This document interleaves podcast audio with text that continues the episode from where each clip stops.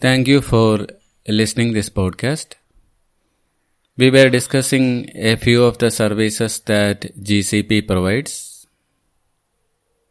And today we will be looking into the Google App Engine. App Engine is a kind of a serverless service which can scale up and down on demand.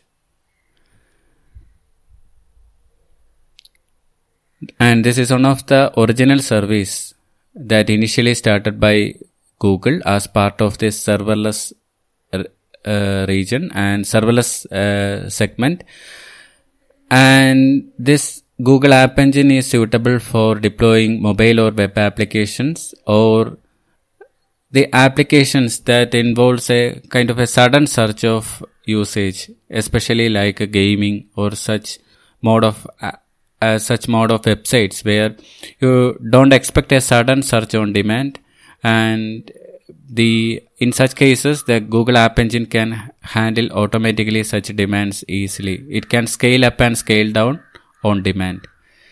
And it's basically serverless means you don't have to bother anything about the underlying infrastructure.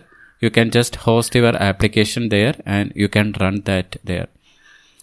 And this is a serverless uh, service, but there are other serverless service also inside the GCP, which we were discussed in another episode. So those serverless uh, serverless service are comes under the names like uh, Cloud Functions, the Cloud Run, and the Cloud Run for Anthos. So feel free to listen that serverless episode as well to get an overview. So coming to the Google App Engine, there are different modes that you can choose. There is a standard mode and there is a flexible mode.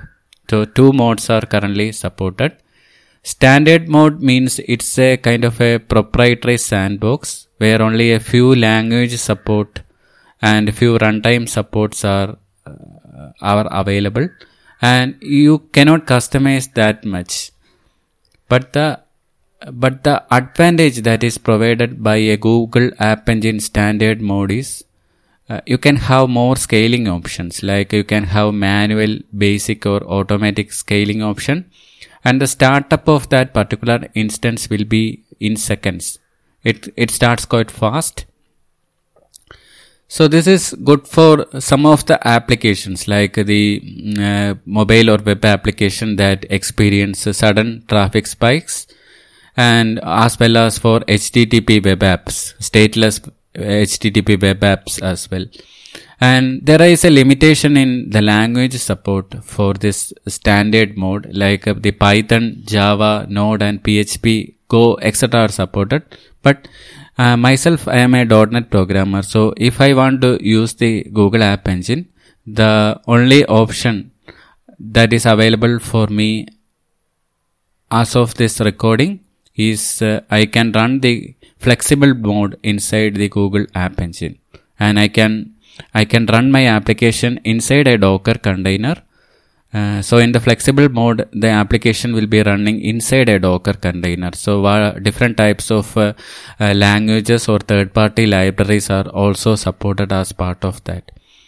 So coming in short, the idea is like two modes are supported, standard and flexible. Standard provides limited supported for certain languages, but the advantage you would get is like instant startup in seconds and it's it's basically less management overhead also there in flexible um, means that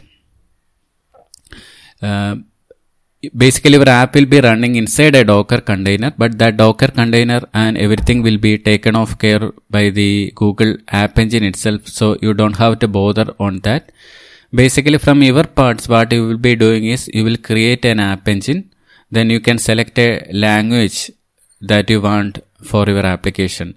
So if i am selecting. net from the uh, drop down box then it will show automatically that I should select the flexible mode because in inside only in the flexible mode that um, particular custom languages like .NET is supported.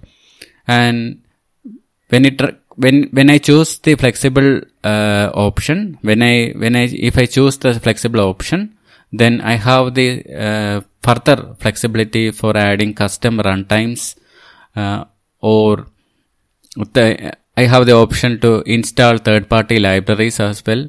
So a lot of customization can be done if I run Google App Engine inside a flexible mode.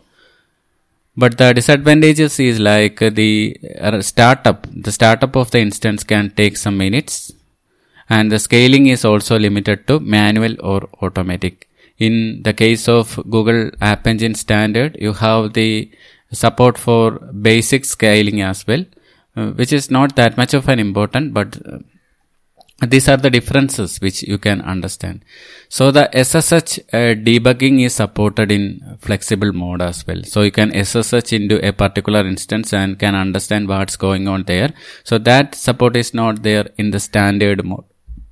So when it comes to flexible, I feel like a lot of uh, custom languages, custom runtime and the SSH support is there. And the third party libraries are also supported but uh, the instant startups time is the only one one issue that I can feel here. So how the uh, App Engine deployment will be happening is like uh, you will create an application, uh, you will create a service, and then you will uh, deploy that. And whenever you deploy, that is considered as a version. So if you deploy in an initial version of your web application, that will be version 1. And when you deploy a next one, that will be version 2. So that is how it is handled. An App Engine is a regional service and you can select a closest region that is possible. Uh, so these are some of the um, highlights uh, or the overview of the App Engine, Google App Engine. I hope this makes things clear. We will come up in a more detailed overview in the video section so that you can understand how it is working. I have already covered a uh, video on the Google, uh, getting started with the Google Cloud and you can check that out from my YouTube channel as well. That will give an understanding of how the dashboard and different components, different services in Google Cloud looks like. Uh, so that you will get a better picture of all, um, all, all those things. So thank you for listening. Uh, have a nice day.